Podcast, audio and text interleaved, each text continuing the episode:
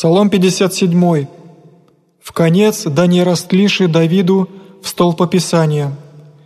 «Аще воистину уба правду глаголите, правое судите сынове человечестие, ибо в сердце беззаконие делаете на земле, неправду руки ваши сплетают, отчуждишася грешницы от ложесен, заблудиша от чрева глаголаша лжу, ярость их по подобию змеину, яко аспида глухо и затыкающего уши свои,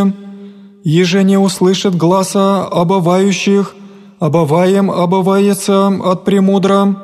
Бог сокрушит зубы их во устех их, членовные львов сокрушил есть Господь, уничижаться, яко вода мимо текущая, напряжет лук свой донде же изнемогут,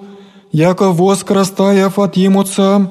Пади огонь на них, и не видишь солнца, прежде же разумейте терния вашего рамна,